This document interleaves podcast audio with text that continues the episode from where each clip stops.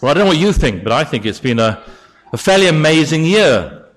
In fact, I think it's been the most remarkable year in all of my life. That's a lot of years. And I think it's been the most remarkable one of all. And I wonder what your highlight has been. What's been the best moment of your year? Maybe it was the Queen's Jubilee. Seven, 60 years on the throne, that wonderful pageant on the Thames, that glorious summer weather. Even the Queen herself got a little bit damp. Maybe it was. Uh, Maybe it was the Olympics. I guess it was a highlight for many of us, wasn't it? The athletes, the performances, the opening ceremony. And what you love about the opening ceremony was it the rings, those extraordinary rings being raised up, or the lighting of the cauldron. And will you ever forget the sight of those petals rising up to form that fantastic flame? Maybe it was the closing ceremony, the fireworks. The Olympics were amazing, weren't they? I guess other people remember this year for other reasons, maybe slightly sadder reasons. Uh, there are the floods. Many people have had their homes flooded this year. And tonight, we know that people all over the country are having to leave their houses because of floods. For some, it's been a tough year. Think of all those families devastated by the shootings in America. It's been a great year in lots of ways, but also it's been a tough year for many people. But it's none of those things that we remember tonight, is it? It's none of those things we celebrate. We celebrate the birth of a tiny little baby in a little village thousands of miles from here. I wonder why. Well, there may have been great moments here, but how about the great people? Or about the Queen herself? A remarkable achievement, isn't it, to have reigned for 60 years? Here, one or two other famous people. Anyone tell me who they are? Who's this person? Bradley Wiggins, that's right, winner of the Tour de France, Olympic gold medalist, sports personality of the year. Unforgettable year for him. And how about this one? Mo Farah. It's a bit of a cheat, really, isn't he? He's got his name on his vest, but there you go. But it is Mo Farah, two gold medals at 10,000 meters, the 5,000 meters. How about this man?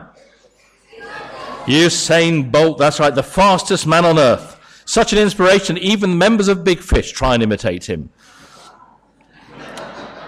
And who's this? Jessica Ennis, the cover girl of all the Olympic advertising. Or this one, Ellie Simmonds, one of the stars of the Paralympics. And then, of course, there's everybody's favourite Scot, Andy Murray. I don't know if you watch X Factor. Stupid question. Some of us do. And who was the winner of X Factor? Yeah, and he shouldn't have done, should he? Should have been Jahmene. We all know that. Yes. And how about this person? Barack Obama, the most powerful man in all the world, just elected for a second term of office. Now, all these things we could be celebrating tonight, couldn't we? All these people have done amazing things, but it's none of them. That's not why we're here. We're not celebrating any of these people. Here we are in Moreton Marsh, and what are we celebrating? The birth of a little baby. Not even born this year, but born 2,000 years ago. Not born in this country, in a little village thousands of miles away. And it isn't just us, is it? It is millions upon millions upon millions of people all over the world celebrating the same thing. It's not the Olympics, it's not the Jubilee, it's not X Factor or Strictly Final. It's the birth of one little baby. So why? Why is it so special? Well, this is what Luke says in his story. He says this Today, in the town of David, a Savior has been born to you. He is Christ the Lord. Two very brief things about this little baby. First of all, he's king. He is the Lord. Now think about our queen for a moment. She became queen when she was only 25 years old. She's been on the throne for 60 years. She's reigned longer than every other king or queen in this country, bar one. But one day she will die, sadly, and somebody else will reign in her place. She doesn't reign forever. Barack Obama, he's been president for four years, he's got four more years. Then he will have to retire, and somebody else will be president. Somebody else will be the most powerful man in the world. Think of all those Olympic champions. They're going to have to do it all over again in four years, or else somebody else will take their crown.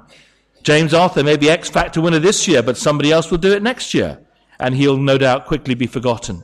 But this king, this little baby king, this King Jesus, he's been on the throne for 2,000 years. He will never, ever be off the throne. He will always be the king into all eternity. He's the king. He's the one in charge.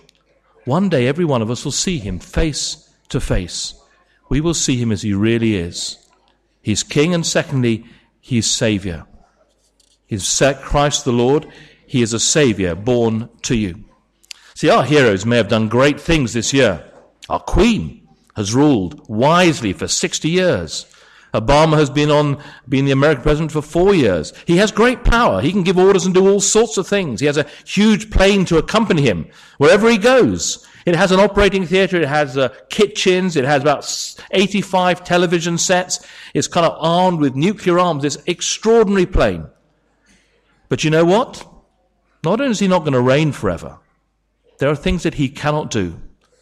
And the most important thing he can't do is he can never forgive anyone's sins. He can never save us from our sins. Only one person can do that, and that is Jesus. And that's why he came to rescue us. He came to die so we could be forgiven and we might live forever. And that's why we celebrate his birth today and tomorrow. It's not grand or spectacular, his birth, in the way the Olympics were. It wasn't shown all over the world to a vast TV audience. In fact, probably people living in the next door village had no idea it had happened. But in the end, it was far, far more important than anything else that has ever happened. The Queen's Jubilee, the Olympics, X Factor, Strictly Come Dancing, you name it. Nothing has been important as the birth of Jesus. That's why we celebrate it.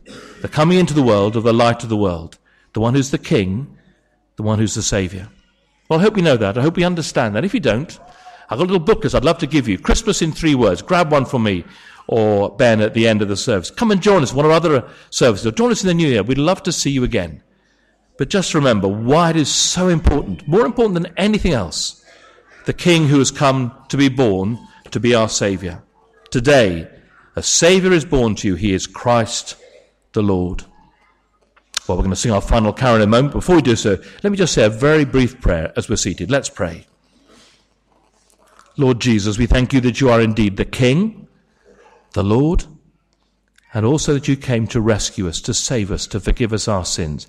And I pray you'd help each one of us here, however old we are, however young we are, whether we're familiar with these things, we've never heard them before, one day truly to understand what that means, so we might know you for ourselves.